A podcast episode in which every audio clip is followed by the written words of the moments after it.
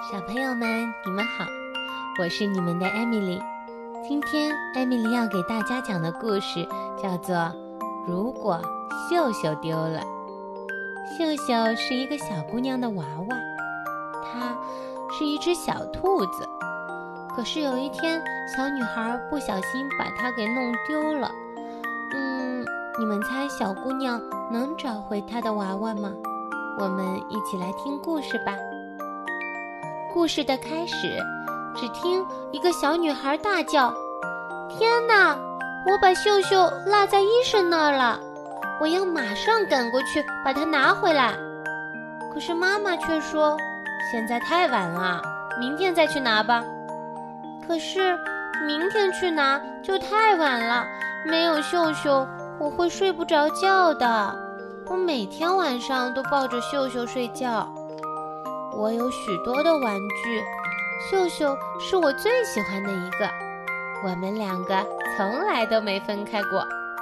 爸爸妈妈不在的时候，他总是陪着我。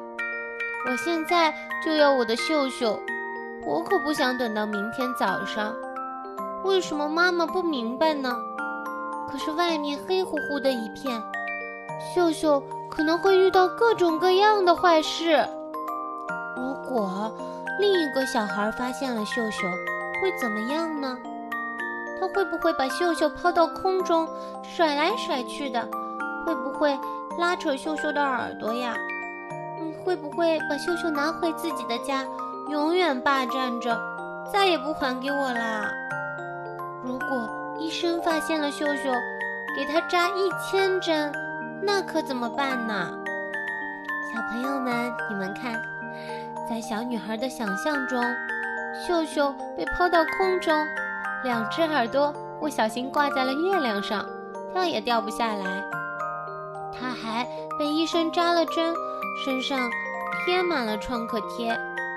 还有一个小男孩在拉秀秀的耳朵，秀秀好想要逃跑呀。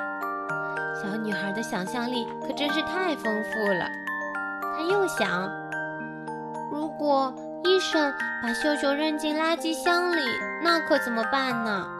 秀秀会被那垃圾车巨大的铁牙咬成一千片的。在小女孩想象中，秀秀好像就已经在垃圾车的铁牙里，她和垃圾在一起。如果谁都没发现秀秀，秀秀一个人孤零零地待在黑漆漆的诊所里，那可怎么办呢？幽灵会从抽屉和柜子里爬出来，把可怜的秀秀吓个半死。小朋友，你们看，在小姑娘的想象世界中，幽灵们一个个一副副滑稽的面孔，有一个。带着放大镜的幽灵正给秀秀量体温呢，另一个幽灵在给秀秀听心跳，还有一个把秀秀的头给包扎了起来。不过呢，那些幽灵看起来还是挺友善的，不是坏幽灵。接下来，小姑娘又想，我必须要把秀秀找回来。我想到了一个好主意。我要自己去把秀秀找回来，我不能告诉妈妈，她肯定不会让我这么做的。不过，我认识路，嗯，至少认识一点点。可是，如果我迷路了，该怎么办呢？如果没人给我指路，该怎么办呢？我肯定再也见不到爸爸妈妈，再也见不到秀秀了。我害怕，我一定会越来越饿，越来越渴，周围一片漆黑的，我会因为恐惧而怕死的。在小朋友的想象世界中，他看到了他玩具鳄鱼，还有他的玩具熊，都在他的想象世界中和他一起去找秀秀呢。不过，我想小朋友他一定可以找到秀秀的。小朋友又继续想着：如果一个坏脾气的巨人发现了我，把我拖到一个阴森森、长满了荆棘的森林里，我可怎么办呀？没有人能再找到我的。你们看，他想象出一个胖胖的巨人，正把小女孩夹在腋下，好像要把她给抓走一样。接着，小女孩又想：也许我会掉进地下室，看着恐怖的怪物们在我身边爬来爬去。我大声喊叫，但是谁也听不到。小女孩的想象空间中出现了三只大大的蜘蛛怪，它们好像看起来想和小女孩一起玩呢，但是。他们看起来也不是很坏。叮铃铃，门铃响了，玻璃上映出一个身影。妈妈打开门，一个高大的男人走了进来。这个人看着好面熟呀！啊，是医生。